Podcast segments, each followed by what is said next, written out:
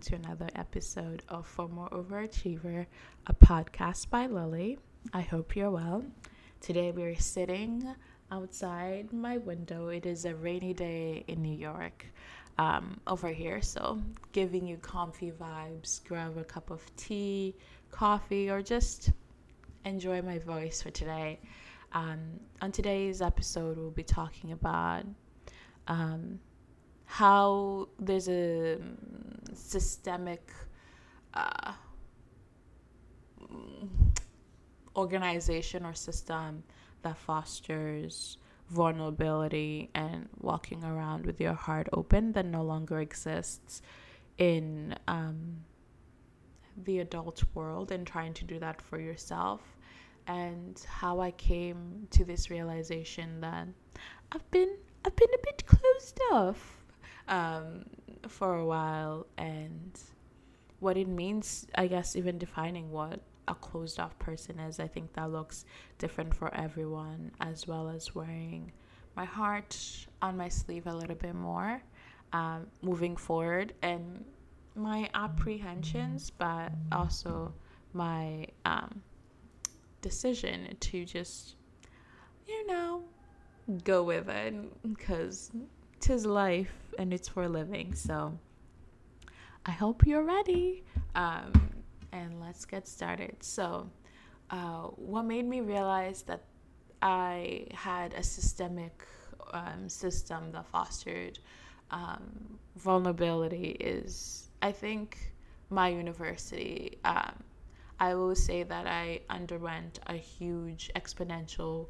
growth development in my four years of college, the person that I entered and the person that I left uh, were two people, and that was partially, I, I believe, partially because of the system that existed in the sense of um, I went to a Jesuit university. Jesuits are like under a derivation of like Catholics, and um, they are Catholics. I don't know why it was like they separated from the church or something.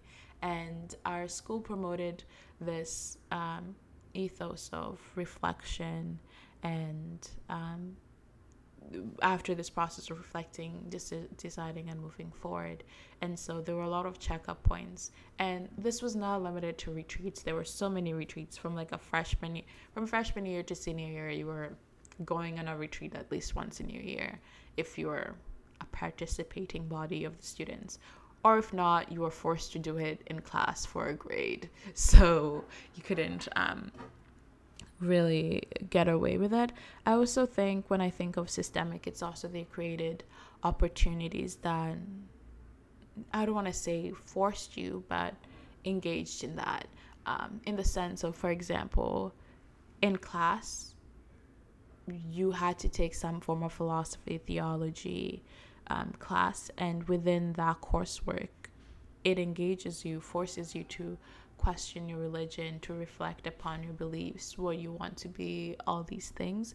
And then outside of it, I, um, for example, I was a, um, I was a leader in a club, and or even and even before I was leader, even being a member of the club, you're working with people, they raise an emotion towards you. You then engage in like dialogue and having to have these adult conversations like when someone's dropping the ball like that raises an emotion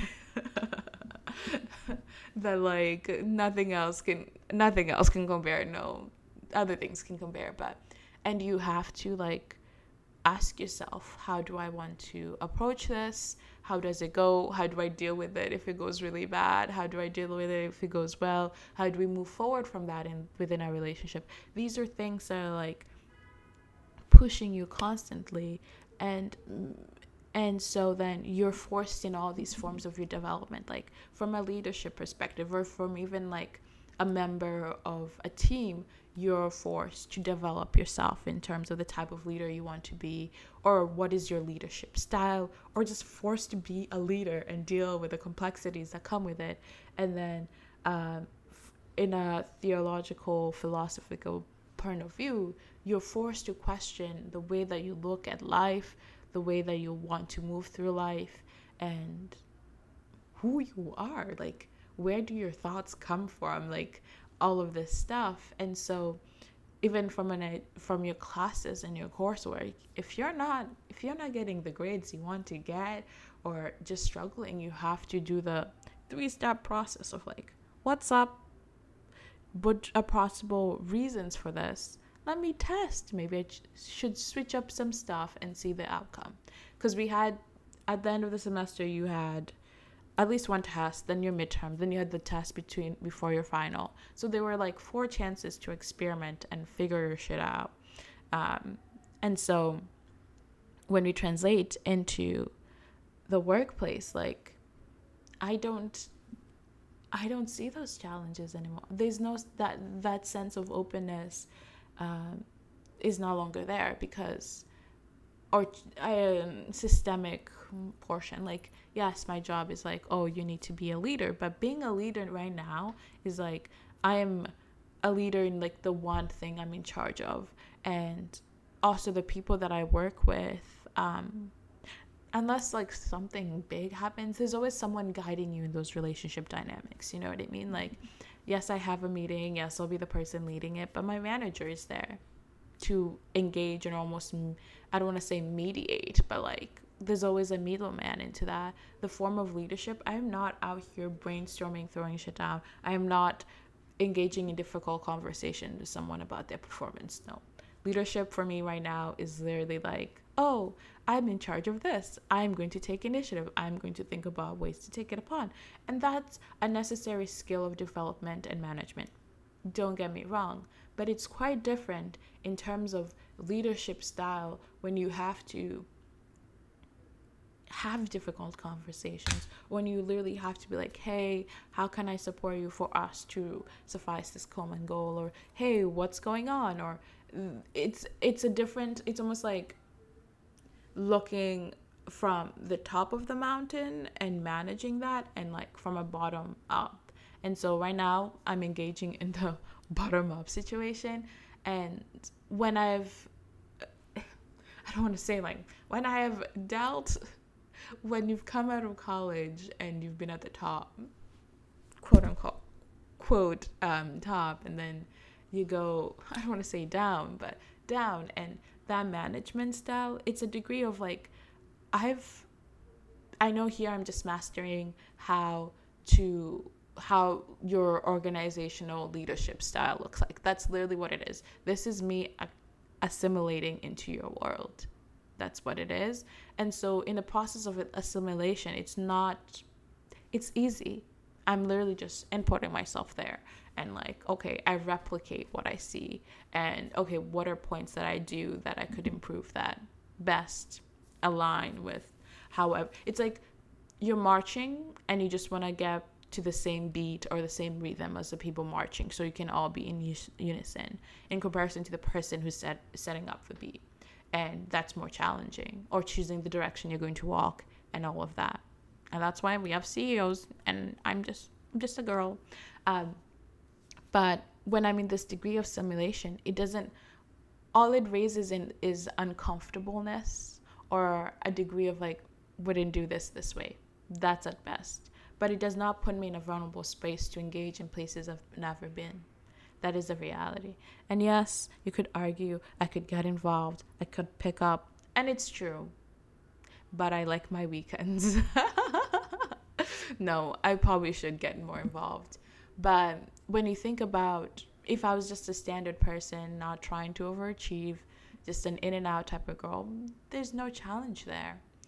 And also your social circle, I feel like because if you think about it prior to this and is my social circle encompassed my friends but also in class i had people that yes i had this entire class probably will never talk to you ever again but i managed a relationship with them.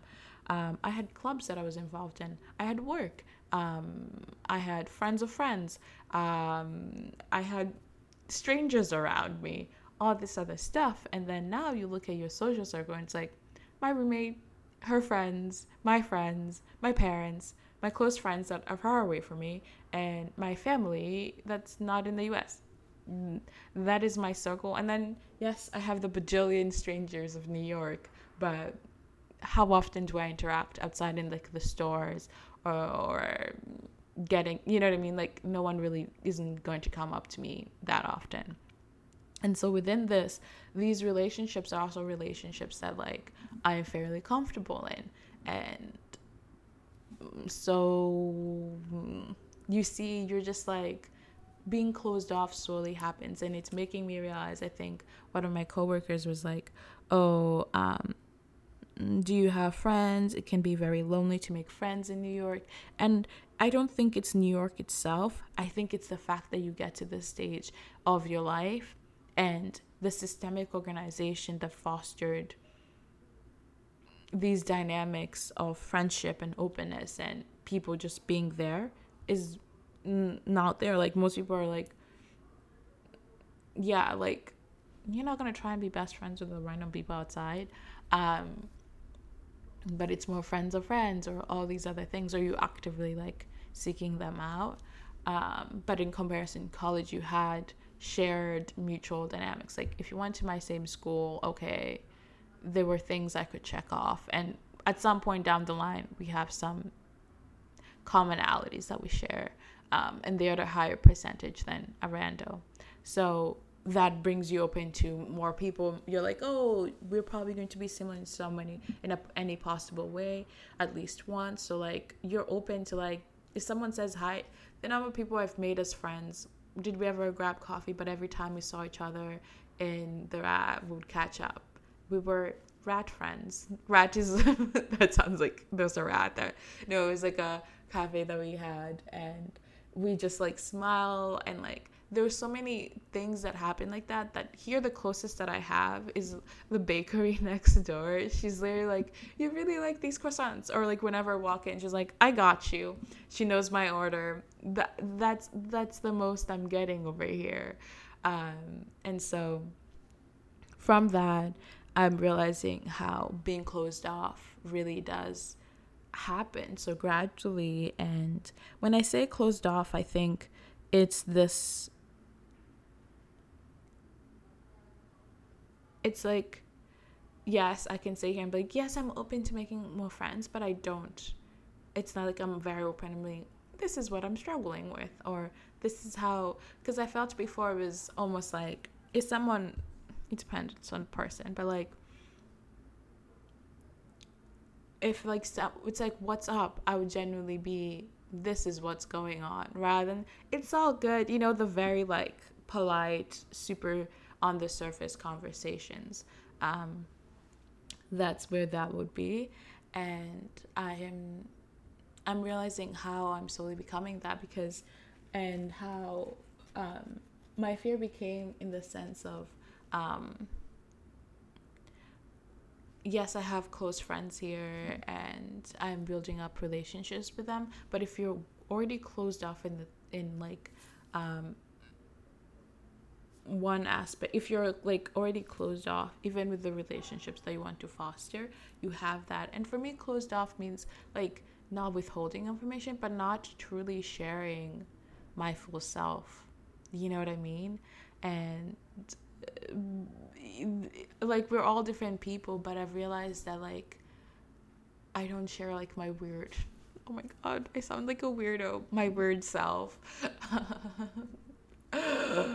that much or also even this like um in the background with a lot of my friends i've been um questioning the degree of vulnerability that i have on this platform and how scary it truly hit me. Like when I started this, I was like, oh, I'm gonna give advice. But now I think it's clearly I'm sharing my story and how I'm working, walking through it. And I don't know how people can take that. This, I'm sharing my life. And I ask the question, what is the value that I'm bringing to you as a listener? And then I also ask myself, there's someone in the world like around I have like I've had 300 right now we have like 300 listener listens in total but like on average I have like 10 people consistently listen to um, each episode. And so there are 10 people a mix of my friends a mix of strangers who really know a lot about me. And it's a scare it really scared me literally thinking that's like someone is walking around knowing a lot of Lily's opinions and things and also my day-to-day life. And um, I was thinking of like oh should I begin to make it more impersonable and you know create a sense of distance and no longer be so attached to me but for example, this episode, I thought about it last night in bed. I was like, hey, I um I realized like these couple of weeks that like I I've been closing myself off and not in the big things, but in the little things of like not being my weird ass self often, but also I've had experiences that people are like, this is who you are. We take it as it comes. And so I'm doing that as well to this podcast is like this is who I am. It is my platform. My friend said, experiment, do what you want. And that's what I'm going to do. And yes, I'm going to have to live with the reality. That some some amazing listeners out there know a lot about me, but that just means that we're kindred spirits and if we match we would match up well. Even though you would have more information about me than i do you. Um, and that's okay. And i am glad that i have a space that i'm creating the space actively in my life to be vulnerable because it's no longer something that is systemically um, imparted upon me and so with that i leave you with a question of the week which is are you closed off? And no, what does even maybe we should even reverse back. What is being closed off for you? What is your definition of that? Do you experience that? When do you experience it? How does it like make you feel? Is that an emotion that you're okay with right now in your life? I think it's very much a right to sometimes be guarded. But if you even in a snippet want to just be open, ask yourself what is holding you out from doing that. And yeah, with that, I will see you in the next one. And as always, you can always DM me your answers. I would love to engage in a discussion with you. I hope you stay well, and I will see you in the next one.